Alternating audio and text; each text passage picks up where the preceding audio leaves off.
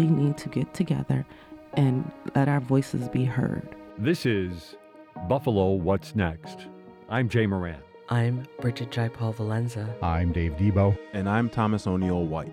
After May 14th, how can we afford not to talk about race? About education, about segregation, about humanity. Since the dawn of this nation, racial violence has existed. The way we have designed our society has a big hand in what occurred in that Tops market. The suburban area, everywhere. We must work and teach our children. We need to make sure that we put more funding in our programs that help prevent gun violence and more money into art. If we're going to have some real healing, we've got to have space to tell some uncomfortable truth. And good morning. This is Dave Debo. Today on the program, we'll be talking about a, lot of different community services, among them youth services. Coming up in just a little bit, Jay Moran will be with Tiffany Lewis. She runs Confident Girl Mentoring Program. Youth services is part of what we will get into for this first segment as well. Chandra Redfern is with us from BFNC, the Buffalo Federation of Neighborhood Centers. She is their CEO. They do so many different things. I know if you were here uh, last week, you may have heard Jay Moran talking with the director of their HOPE program, Daisy Ball. And that deals with some of the issues housing, senior services. That's only part of what they do, so we're going to delve into the rest of what they do to try and get some interesting perspectives on the neighborhood and on the city of Buffalo. Chandra, thanks so much for being here. Thank you for inviting me.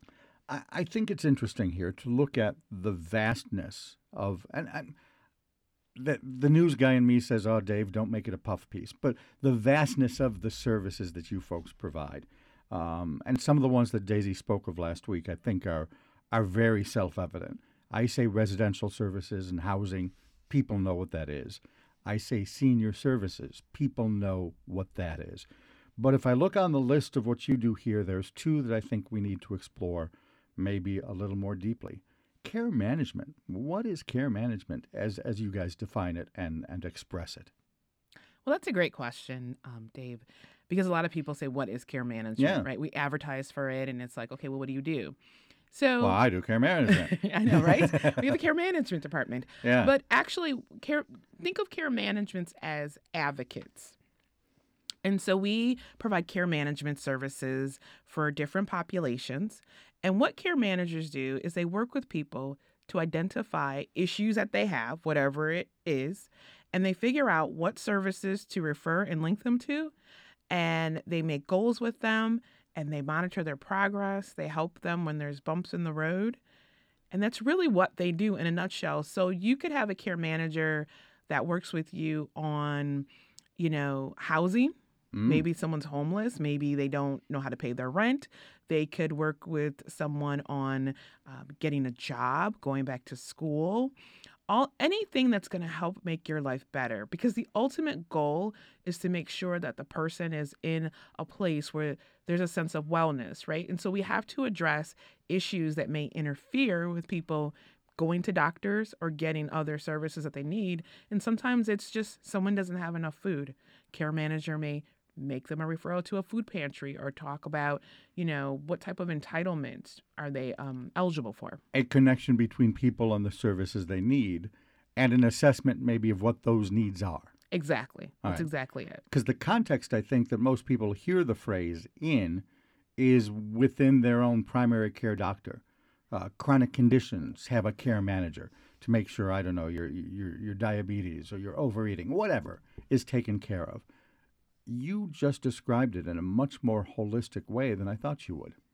Right, absolutely right. Most of us know we go to our doctors, and then there is, you know, there the care manager that's dealing with your A1C and those eh, things. All right? that, yeah. Um, but our care managers, they're going to work with you, and they want to make sure you go to your doctor's appointments, and they want your A1C to be good. But they're also going to look at the fact that maybe you run out of money every month. So you're not necessarily eating foods that are working for you and your diabetes. And they're going to come to a, a, solution with you, right? They're going to say, okay, do you need to go to a nutritionist? Do we need to see about, you know, food programs that can assist you? Do you need to learn about how to prepare things in, in a healthier way? Those are the types of things that some of the care managers work with people on. So they actually work in conjunction with primary care physicians, with mental health counselors, psychiatrists, all of those medical professionals. We have talked on this program often about the social determinants of health. Is that what's at the root of what you're doing here in the health realm? It is. So, simply stated, we work to provide innovative solutions that address the social determinants of health. So, what are the social determinants of health?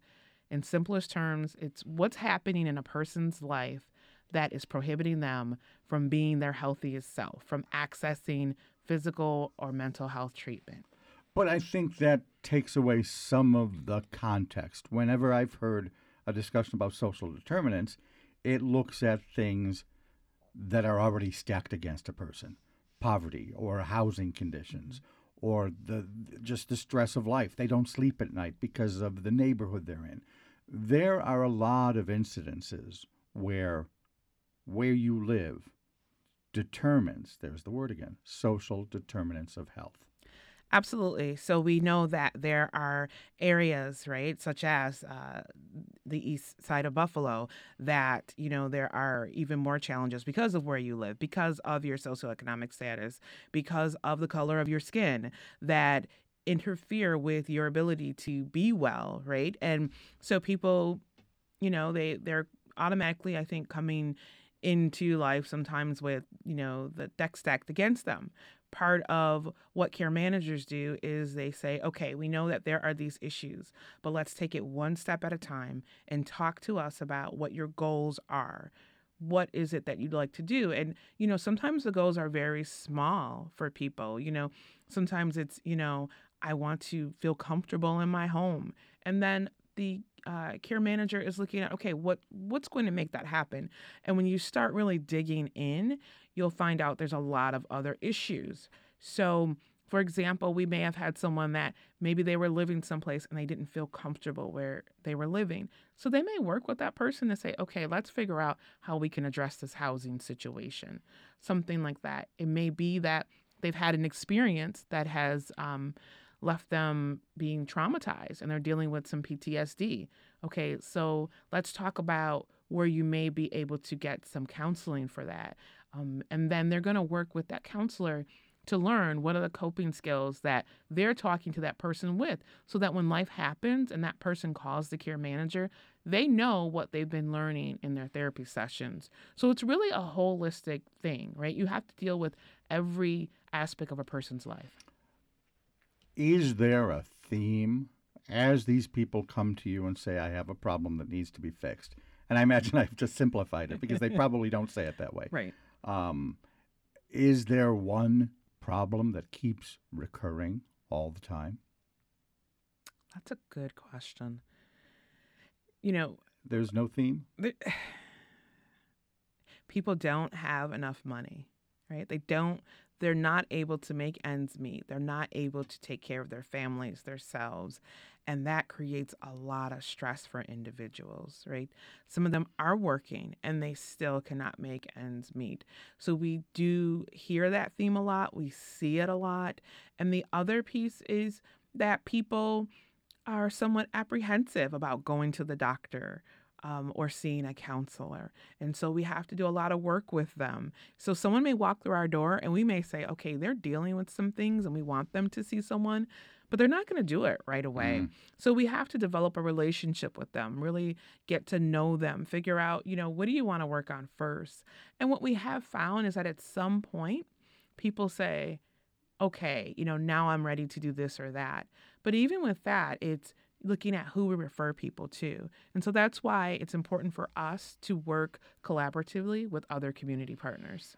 I can picture the reluctance to engage with a doctor as being a constant. But what about the other one? Uh, poverty. Is there a trend line? Are we seeing it get better, get worse? What what kind of movement have you seen over the past uh, even year? Let's look at it a year. So I, I think from where we stand um, as a community based organization that helps people, we've seen the needs increase. So things have not necessarily gotten better for the people that we service. I, I can speak to that. So we see an increase in the need for our food pantry. We've seen an increase in people needing utility assistance because you know the heating bills, electric bills are going up. We we see those things. We see that the cost of food is going up. You know, people are you know spending hundred dollars maybe if they have that right, and they leave with one bag, and that's not going to help them feed their family of four people for the month. And so people are really still continuing to struggle. I, I think the prices, um, also, when we look at the population that we service, transportation is an issue. Mm-hmm. So it's getting to the places that they need to get to. So if you can only shop at, say, a corner store, right? You know, um, there's things you're not getting, and the prices are going to be higher than if you can go to a, a, market. And that's one of the things we do address. And I think Daisy spoke about it when she was last on our, our transportation fund. You will take people to the yes. Whole Foods in Amherst or the Trader Joe's. Mm-hmm. You will drive people wherever they need to go, Southgate Plaza, West Seneca, because it's a different kind of grocery store. You'll, you'll just take people to the places they need to be. Right. And so they do have shopping trips. Um, primarily, our seniors use them and they go to the first uh, rung suburbs. So there's uh, more of a variety in what people can select from, and, and they appreciate that. And I think, obviously, the discussion about Tops being just the one grocery store for the East Side has been spotlighted and focused on even more since May 14th.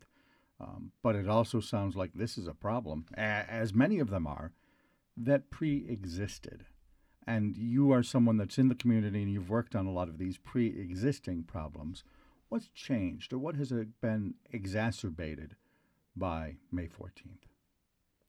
So, um, what what you have is you have people that are have been re-traumatized. You have people that are traumatized. Um, you know, one of the things we've also seen is the increase um, in the fear among our youth and our young people. And I think a lot of times when things like this happen, we we sometimes forget about the young people. But, you know, we have young people that they just they're not certain of what the future holds. I mean, they already were dealing with issues prior to this. But, you know, they've said, well, you know, we don't understand. You know, people were minding their business in a store and someone came and did that. And why did that happen? And then there's a set of young people that said, well, you know, I thought you all were supposed to make this a better place for us to live. Mm. And so, you know, what's going on? Wow. How do you answer that one? That's a hard one to answer. Amen. Yeah. That's a hard one to answer. You know, I I always try to talk to them and our staff try to talk to them about, you know what? We have to have hope that there is something better. And we each have to do our piece, right? To help make our community a better place. And so we help them explore like what is their contribution going to be to community. And for some of them that helps them say, okay, I I can control what I put out. Um, but we you know we've had to refer a lot of our young people to counseling services. We um, have hosted uh, groups for our young people so that they can just talk about how they feel and and what they think and what's going on. And um, I think for me that was really shocking to see that response um, amongst young people. We we knew there was a response amongst our seniors. A lot of them are still um, very hesitant to go out. Um, it helps that you know we have staff that'll go with them for shopping trips and things of that, but still very hesitant. But the young people, I think, was very surprising for us. And you're saying specifically since the shootings on 514. Correct. What age group? So we're talking about uh, 12 through 18, 19. Hmm do you just provide them counseling or or maybe a peer session? How how do you get over that hurdle?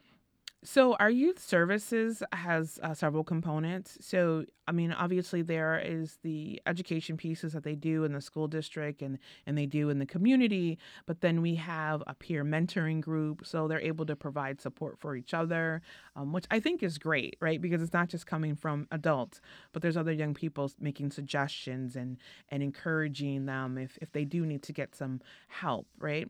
And then um, we have our, our, rites of passage program, which is for you know uh, young men, and they do a lot of work. The staff will bring in area experts to meet with the young people and talk about various issues and help them with uh, character education. When we come back, we'll talk a little bit more about character education. Chandra Redfern is here from BFNC, the Buffalo Federation of Neighborhood Centers.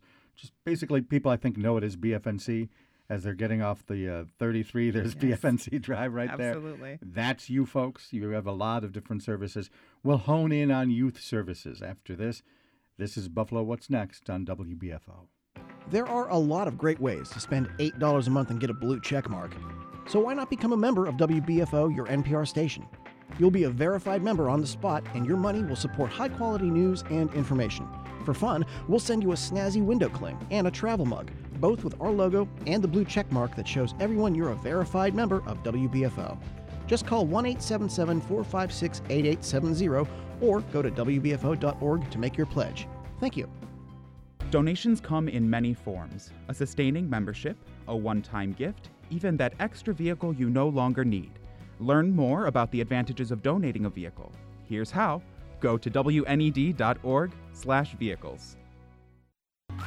Our region is home to some of the finest communities in the world.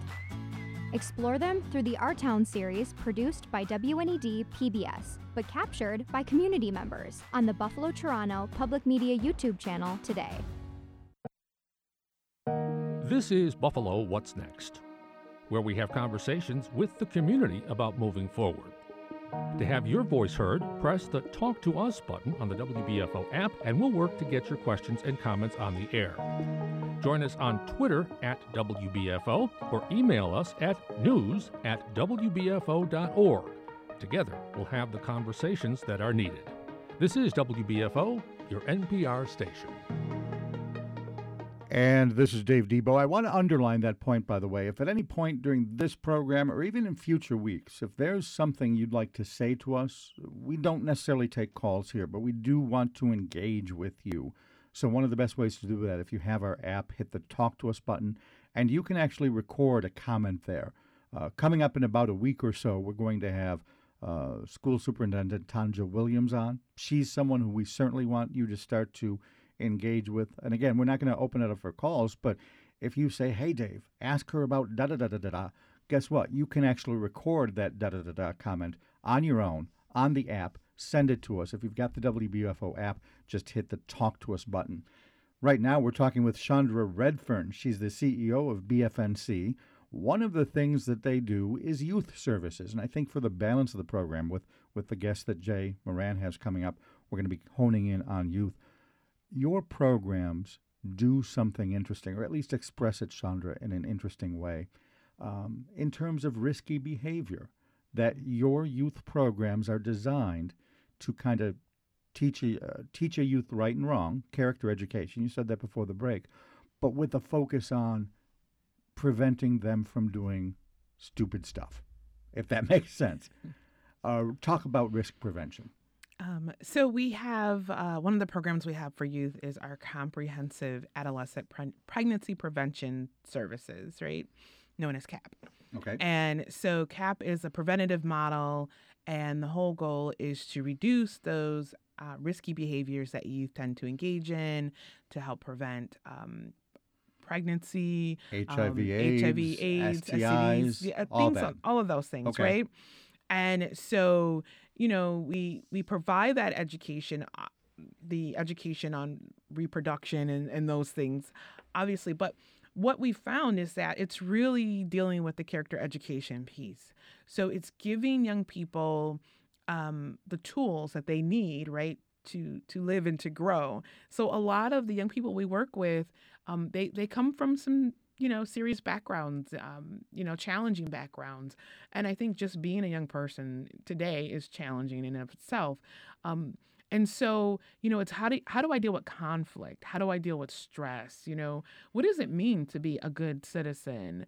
You know, um, why is it important for me to also take care of my physical health? All of these different things. You know, how do I budget? You know, um, how do I go for a job interview?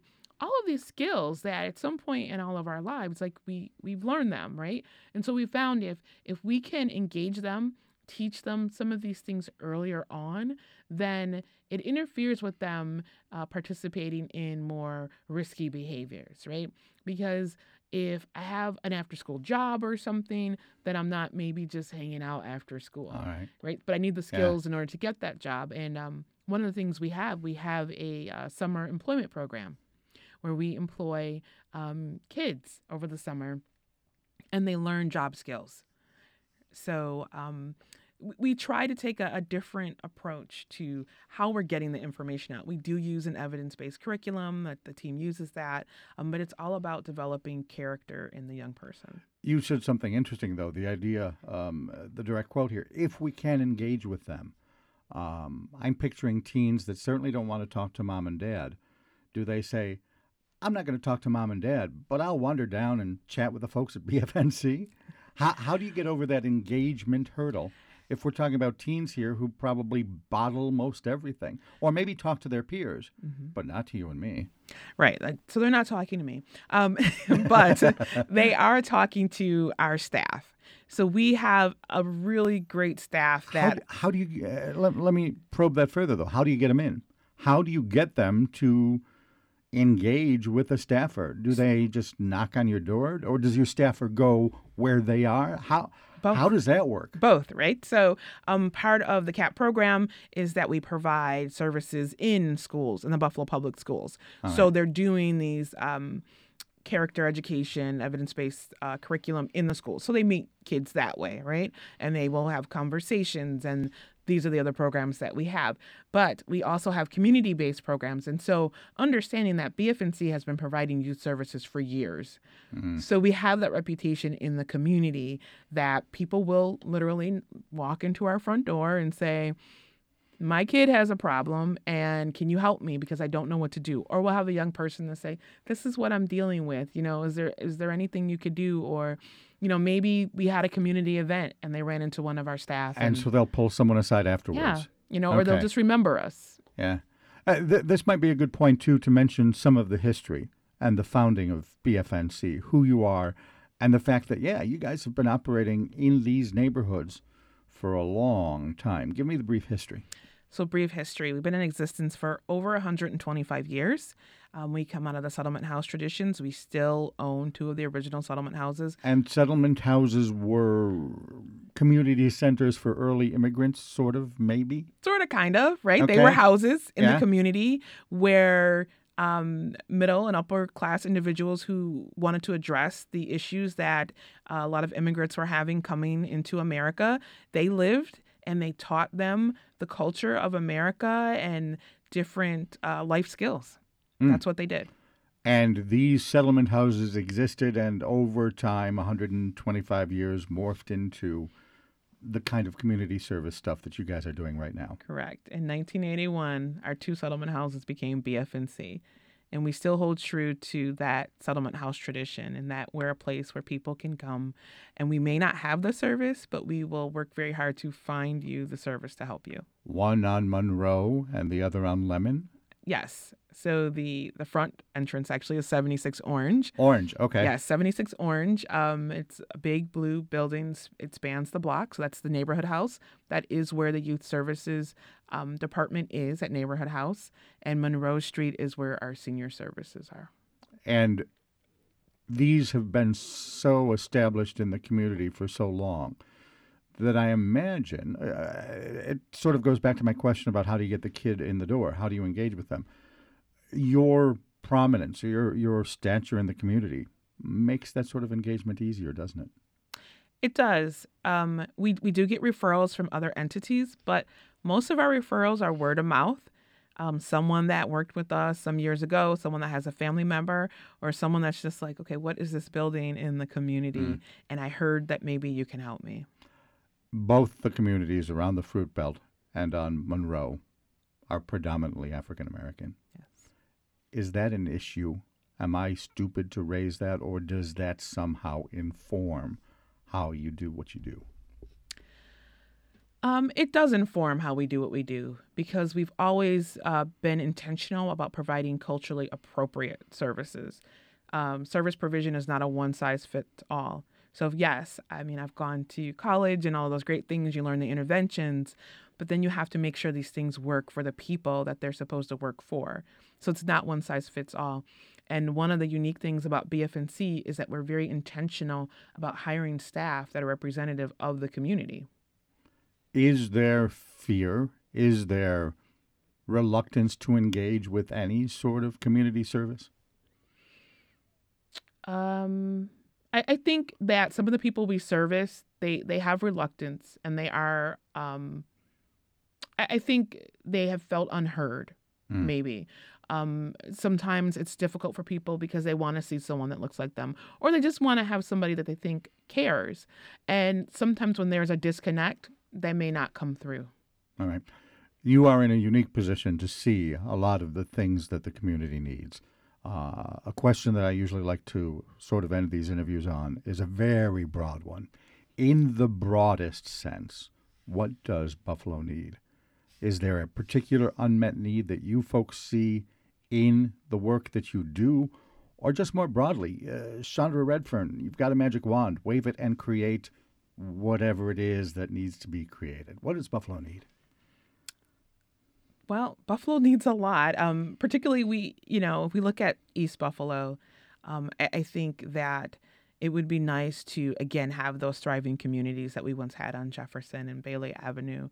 So I think a lot of you know economic development, infusion into communities, actually building communities. Right. So let's help current homeowners. Let's put some, you know, new housing in that makes sense for community. Let's look at uh, jobs you know, mm-hmm. for people and and you know make sure that there's job preparation programs that work for individuals based on what their interests are. Um, not everybody is going to work in a factory. Not everybody's going to go to college, but there has to be some in between there. And so I think we need more of that.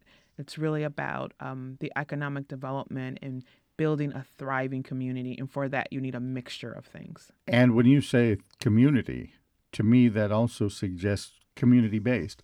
Uh, Dr. Henry Louis Taylor at UB has talked a lot about sort of the self governance that those neighborhoods need. Um, instead of someone from the outside throwing a plan at them, having something grow up from the community. Am I overstating it? Is that what you meant when you said sense of community? I think in part, yes. I think community has to work together with other entities to make this work, right? Okay. It's not a them or us. It's it's all of us. And you know, I think yes, community has to be heard, and I think that we have to learn um, what the other side is saying as well, and we need to figure this thing out together to make this work because it is the entire community that's being affected. Are you optimistic? I'm always optimistic, or I wouldn't do this. Or work. you wouldn't do what you do. Yes. Okay. Long term, if we were going to have this conversation again in about a year, what would be different? I think that we would see more food access. We would see um, much more money flowing into East Buffalo. There's the optimism. to address some of these issues. And we would start to talk about okay, we have the starts of a real thriving community and what's next. I love it. Buffalo, what's next? Chandra, thanks for being here. Thank you for having me. Chandra Redfern is CEO of BFNC, Buffalo Federation of Neighborhood Centers. Stay with us in just a little bit. Jay Moran will be here with Tiffany Lewis from Confident Girl Mentoring Program. This is Buffalo What's Next on WBFO. WNED PBS is cooking up a storm with the premiere of our new live and local program, Now We're Cooking, Saturday, November 19th, starting at 1:30 p.m. Watch on WNED PBS and stream on YouTube or the PBS video app. Watch as chefs Stephen Foreman, Daniela Kaiser, Michael Wynn, Jason Davidson, and Christine Cushing present an afternoon of delicious meals. Saturday, November 19th at 1:30 p.m. WNED PBS can go everywhere you go with the WNED PBS app.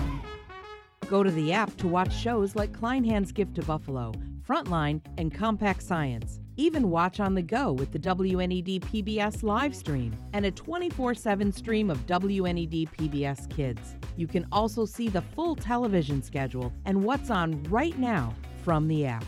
Download the WNED PBS app wherever you get your apps. There are a lot of great ways to spend $8 a month and get a blue check mark. So why not become a member of WBFO, your NPR station? You'll be a verified member on the spot, and your money will support high quality news and information. For fun, we'll send you a snazzy window cling and a travel mug, both with our logo and the blue check mark that shows everyone you're a verified member of WBFO. Just call 1 877 456 8870 or go to WBFO.org to make your pledge. Thank you. This is Buffalo What's Next, where we have conversations with the community about moving forward.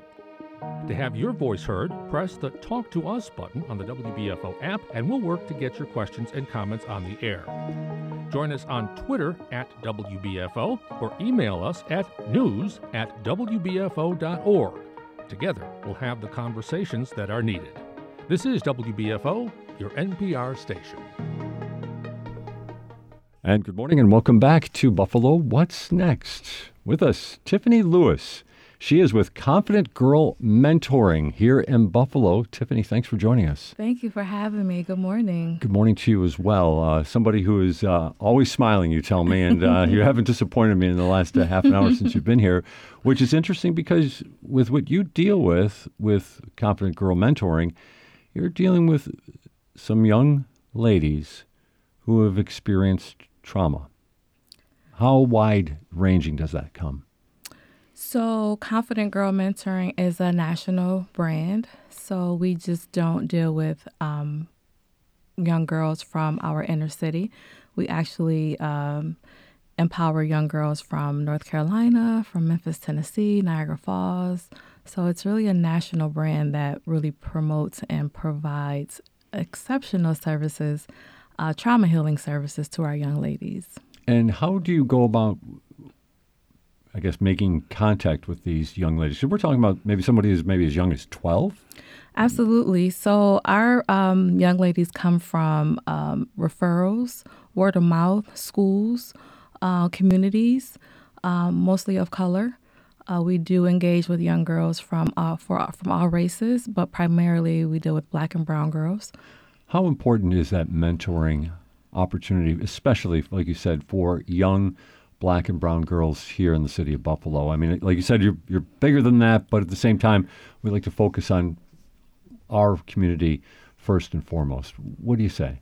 So I would say that um, our young girls, when we're talking about in our inner city communities, um, they're faced with far more challenges than maybe we did when we were growing up. So the importance of having a confident girl mentoring organization, it not just empowers, but it also instills a greater sense of hope, a greater sense of purpose, and just a greater sense of higher self-esteem, awareness, and to how they can be when they are um, adults. So, your origin story for creating this is really remarkable. I, uh, could you share it with our audience, please? Yes. So, Confident Girl Mentoring, um, the journey began about five years ago from a conversation that I had with then a 12 year old girl. Uh, she was so brave to share with me her personal experiences um, dealing with um, sexual abuse mm. and some traumas that she had been dealing with. And then at that point, I realized that as I was talking to that young girl, I saw myself in her, mm. knowing that, wow, I wish that I could be like her when I was 12 and how she was so brave to come to a complete stranger and share her experiences. And um, it was about 45 minutes. I drove home in tears, like, wow, because after having that conversation with her, she said these words. She said, I need you to come back. She didn't say, I wanted you to come back. She said, I need you to come back. And for me, that was a call for action. And so I, I went home and I sat at my kitchen table, like, what can I do? And from my kitchen table, birthed Confident Girl Mentoring, which is now an organization that really helps deal with the traumas that our young girls are facing um, today and to help them be more confident women. I think this is a there's an obvious answer to this question, but there's no shortage of need here, right? I mean, there's young ladies who need need help and need mentoring. That's tr- that's correct. There's about two billion adolescents that are under the age of 30, and unfortunately, one in four of them are growing without mentors. That is an alarming rate. And not to mention that of the mentors that are selected, there is a shortage of black mentors to help mentor these black and brown kids. How important is that? Like you said, you, you don't always necessarily deal with just inner city kids and not always uh, young ladies of color, but turn it around. How important is it, though, for a, a young lady of color to look across and see somebody like themselves? Oh, it just also it gives them a heightened sense of self-worth and a heightened sense of confidence too because when you see someone that you think, oh, wow, she made it. You know, that can give you the confidence to say, oh, I can make it too. You know, especially when you're faced with real issues. I have real life experience. So when I am engaging with our young people, it actually opens up a sense of trust for our young girls to say, wait a minute, she went through what I went through. So maybe I can open up to her. And it is interesting how you refer to your experience, some troubling experiences that you had when you were younger, but you don't look at it as some baggage that you're carrying forward. That's true. Like I feel like I have this thing. Like I say, like I'm not a uh, a carrier of my wounds. Like I am a carrier of wisdom, and I'm able to take my experiences and turn them into positive lessons, not just for myself, but also for our young people. Like, I choose to live in a place of peace and love and harmony where it may take a younger person longer to get to where I am. It didn't happen overnight, but I do know that my purpose is to heal, to inspire, and to connect our next generation of young people. Can you talk a little bit about growing up in the city of Buffalo, what it was like for you? Mm-hmm. So um, I grew up in uh, the what's called the Cold Spring area, mm-hmm. which is where um, the 514 mass shooting occurred. Um, to a single mom, you know, my mom, she did such an amazing job with myself and my brother, who just recently passed away about a year ago for Sorry. sickle cell disease. It's fine, and uh, she was an educator, and she didn't play. Like, like she I remember like some like my punishments were like we had to write essays and things and she would literally redline like my papers and like now I really admire that because she just wanted the best for us.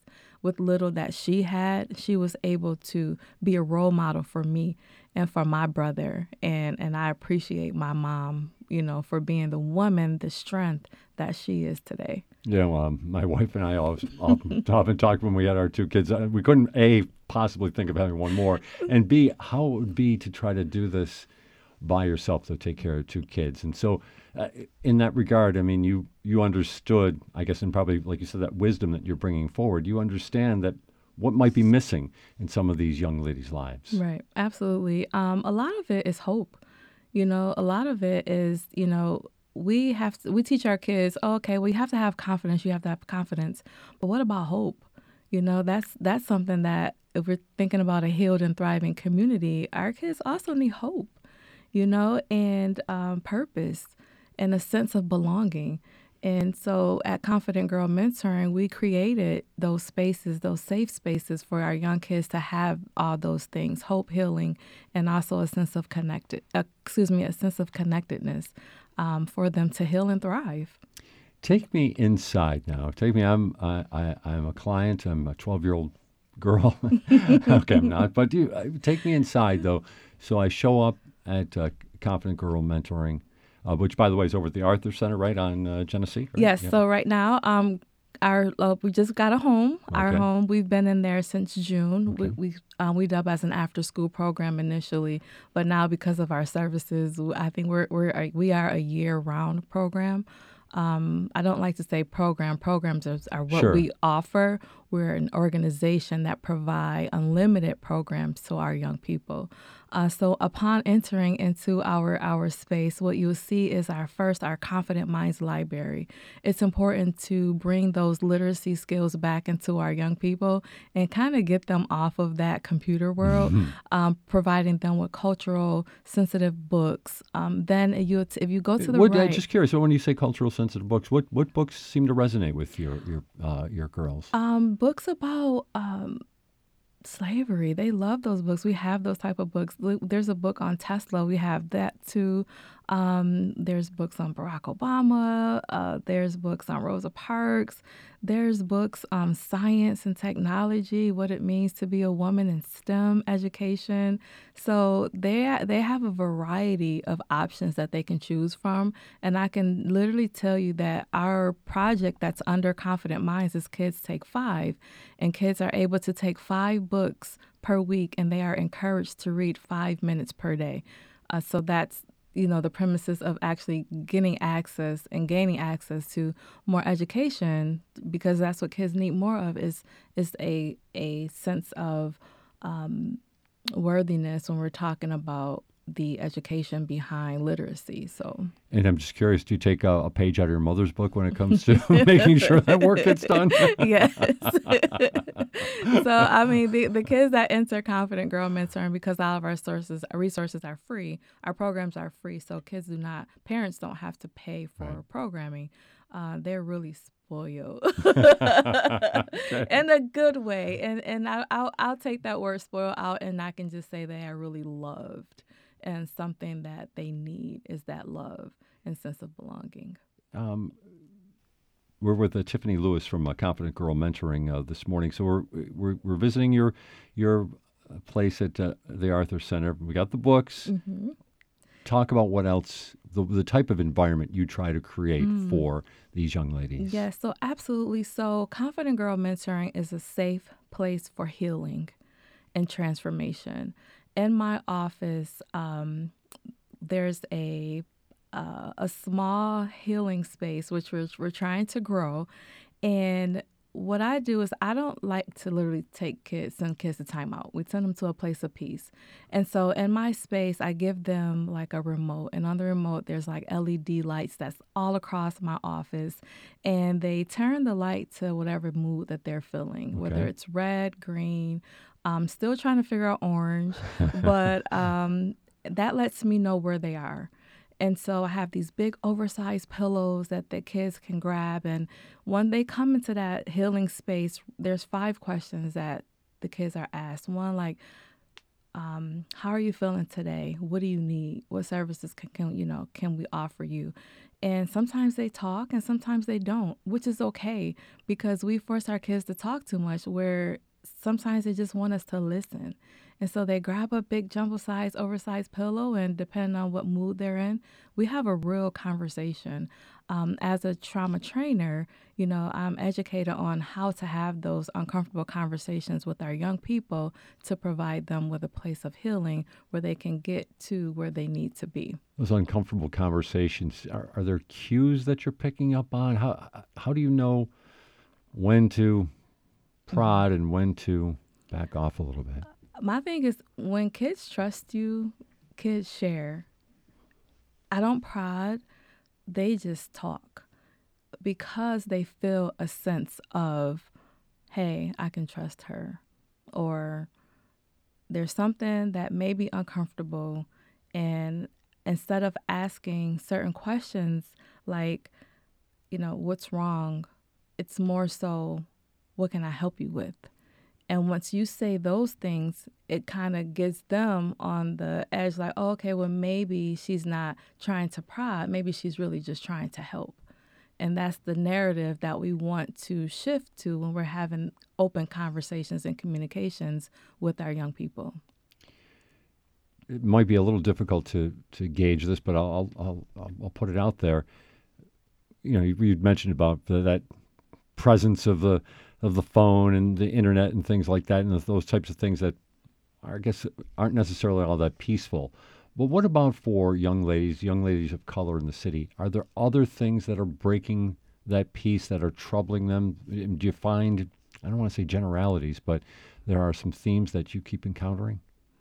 Um, when you're talking about when you when, again, you know, you're trying to make a peaceful place, build some trust. We know that you know the world is a crazy place, but what about their worlds, their neighborhoods, their families? Do you, do you see themes inside these these young ladies? Um, I would say that from a positive perspective, Sure. the things that or themes that typically come up is um, just that sense of belonging. You know, kids sometimes feel out of place. They trying to fit in to environments and societies that makes it very difficult because us as the leaders, they look at us as the leaders, we don't have it together. So the commonality is that us as the adults, we have to first be that example to our young people. And once they see that, okay, we have it together, or we are trying to have it together and create that thriving and healed community, it opens up a sense for them to be able to feel empowered and have, like, hey, well, our communities can be healed and our communities can be thriving because the adults are getting it right. That's uh, encouraging to hear for sure that, that that you're getting that sense. So, what are, uh, without being overly specific, because there's a lot of confidentiality here, obviously, but what are some of the things that you're you're hearing from young women? What are their what are they struggling with? Um, they're struggling with low self esteem. They're struggling. Where does that come from? What would you say? Um, honestly, it it can come from home. Okay. It can come from if us as adults. I can I, I always go back to the adults, right? Because we're our first role model for our young people, right? And if our young people are seeing that us we're body shaming ourselves or we're saying, "Oh, well, I'm I'm I don't look appropriate or I don't feel appropriate," then unfortunately, kids are hearing those things and they're picking up on those and saying, "Okay, well, maybe I don't feel, you know, as pretty as I think mm. I should be," because they're hearing those examples from the home. And then also not just from the home, but also our environments. You know, there's so much that is going on. Our kids have it worse than we do when we were growing up and it's it's harder for them to adjust because our society is pushing the fact that maybe we don't have to. Social media plays a big part of it you know and and the way that our young girls are are being are raised. Some people are being raised on social media because that's what they're used to. That's what they're accustomed to. Um, and we're just trying to break those cycles of mistrust with our within the community as well Yeah, that I guess how do you? It's a big question. It's probably one that you try to tackle uh, every day. But how do you go about breaking, like you said, that, that kind of that circle there of sorts, uh, that cycle uh, that we're you're kind of describing there? How do you how do you go about trying to chisel away at that? Yeah, it's just really re-engaging our youth. You know, creating organizations like Confident Girl Mentoring. You know, creating safe spaces for our kids to come to even just talk about their issues. Uh, creating environments that you know kids see that diversity is not just one way. We're not just looking at um, inequities. We're looking at equality. You know, how can we actually pull those things together to help our young people be in a more equitable space?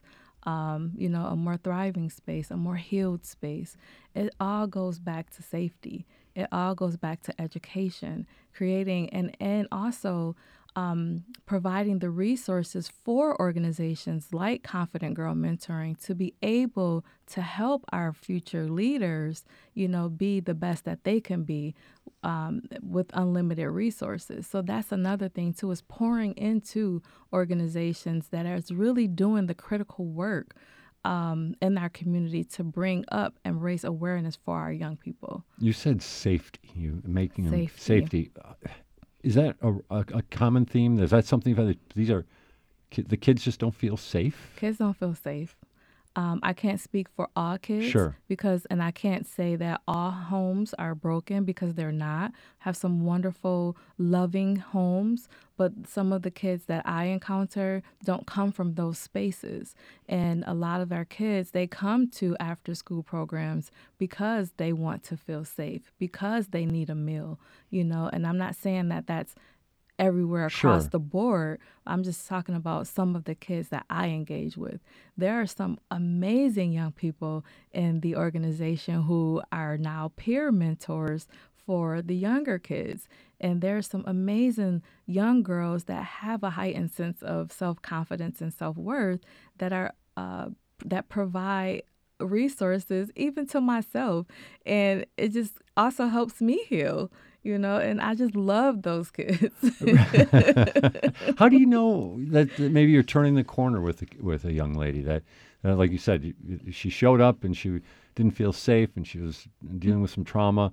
And how do you know that uh, you're you're maybe seeing, uh, you know, the uh, the light not at the end of the tunnel, but maybe a light to go follow? uh, when kids are asking to uh, engage in programs, like when mm. they're saying, "Can I lead the program today?" or "Can I be in the middle for our, at the end of our Confident Girls Circle?" or you know, "How about this?" and when they start asking questions and when they want to do things, that lets me know that it's working. You know, we often create programs without having our young people in mind, but once we start asking our young people what they want, we get better results and create programs centered around their needs versus what we think they need. Kids will tell you. Kids, excuse me, kids know when, you know, they can trust you and, you know, kids know what they want. It's about listening and engaging with them on their needs. Our guest uh, this morning, if she'd like some water while she's taking a break here, Tiffany Lewis from Confident Girl Mentoring, uh, with us here on Buffalo. What's next? Uh, you did. Um, you mentioned uh, circles. Uh, are the sessions all group sessions? Are they one on one? Is it a combination? It's a combination of both. Okay. Um, Confident Girl Mentoring, we are a group mentoring organization, but we do provide one-on-one um, mentoring services to the um, to the young girls, um, ages seven through nineteen is our primary population. We primarily service girls, but boys get jealous, so we do have co-ed programs. Oh, boy. Like our sports program, it's our Jump for Confidence program, Okay. which is the only competitive jump rope program um, in Western New York. Yeah, I did see some of that on your on your on your website. There's some impressive uh, efforts there by some of these young ladies. yes, these young people are so amazing. They're so talented, but it takes people like myself and others to bring those um, things out of our young people. And kids come in not even knowing how to jump rope, but then they leave knowing four or five tricks. And it's just so amazing. We have a competition every year. It's fully funded by our Ralph C. Wilson Legacy Funds. Um, um, affiliated with Community Foundation, and they they pour resources in, you know, because they also understand and they believe in the vision as well. So, and we created a national day. Right, right. Hey, I wanted to talk to you about that because you, you, you, Tiffany Lewis created the National Youth Confidence Day. Yes. So National Youth Confidence Day, um, there are so many things that our young people um, don't have. And I, I created this day to give them another sense of purpose, another sense of hope.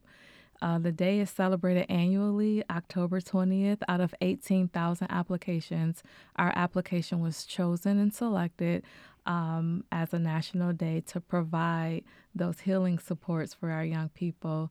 And um, this year, we actually took it on the road. That was always the goal of it is to celebrate the day um, in different cities and states. And it's a national day, so it's celebrated nationally. Um, this year's theme was reimagine confidence. How do you reimagine confidence?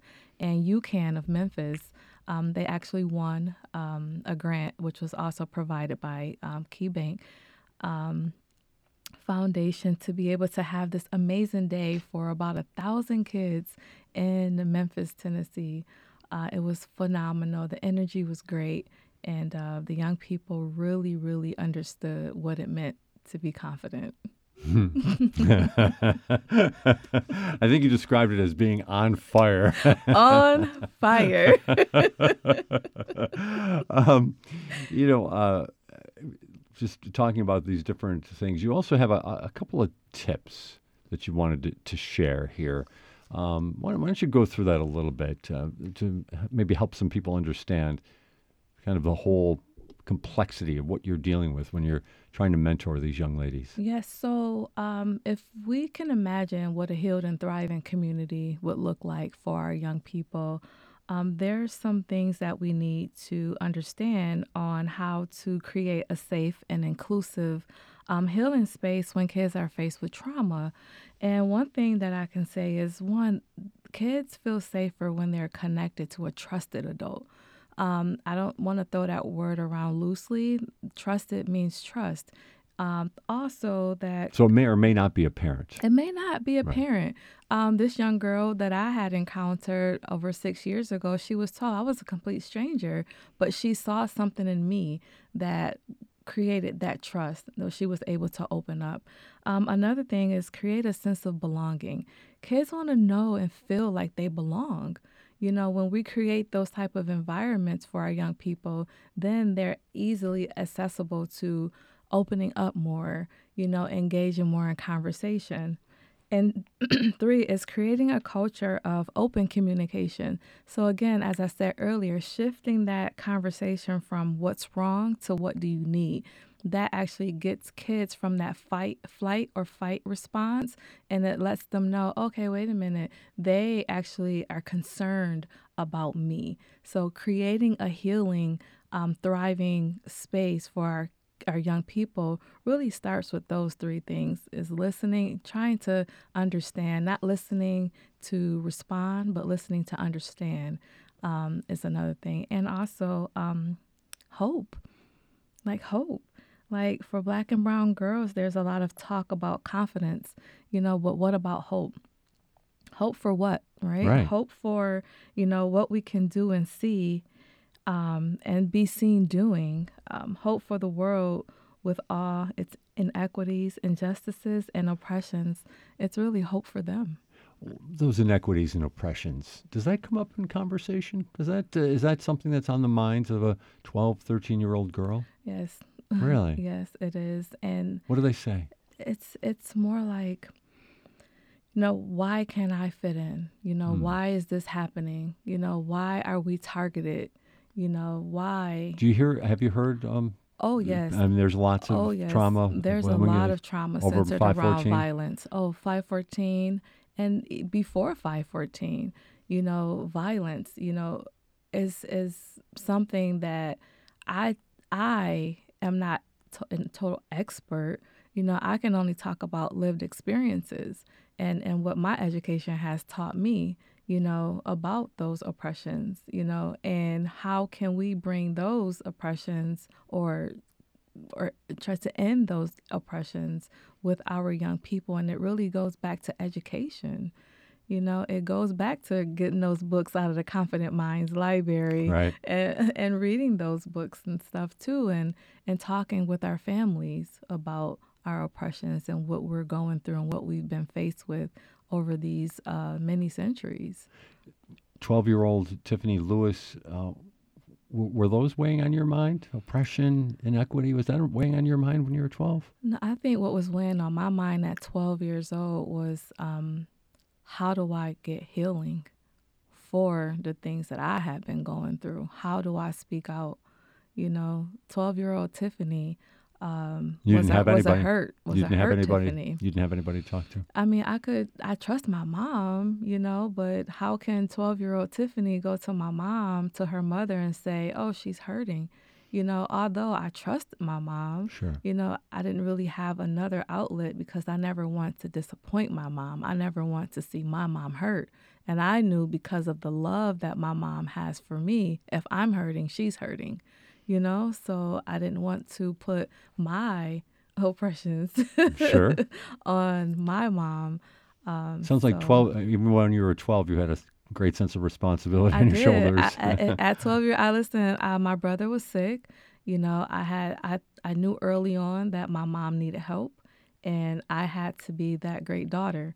You know, for not just my mom, but also for myself too. And having those principles helped me now in my adult years to be the best person that I know how to be.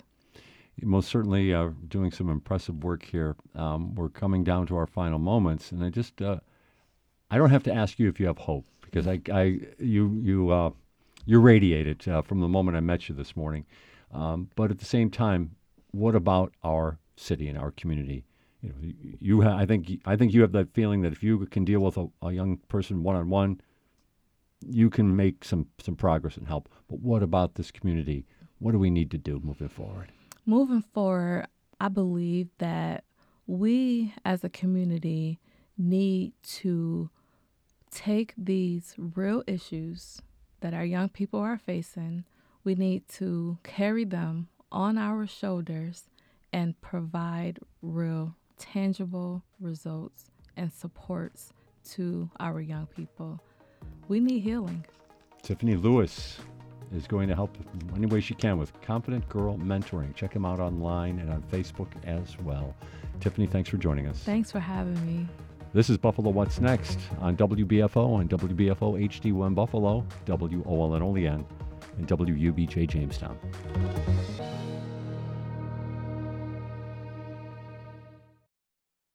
It's a stage of life that affects half the population, but there's still one place where menopause is barely talked about or understood at work. From WAMU and NPR in Washington, this is 1A.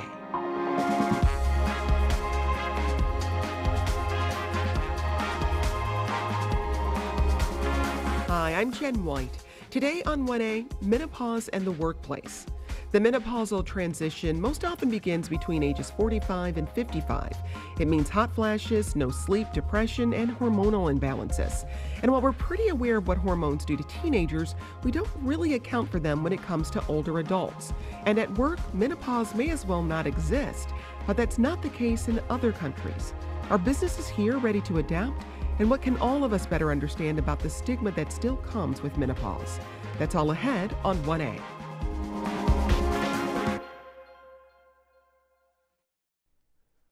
Live from NPR News in Washington, I'm Dwane Brown. Walmart has agreed to pay more than $3 billion to settle lawsuits related to the opioid epidemic. From North Carolina Public Radio, Bradley George reports the settlement is the result of negotiations with attorneys general in more than a dozen states. North Carolina Attorney General Josh Stein says the money will help people suffering from opioid addiction get treatment and recovery services. Walmart would be required to implement new measures to prevent fraudulent or suspicious painkiller prescriptions.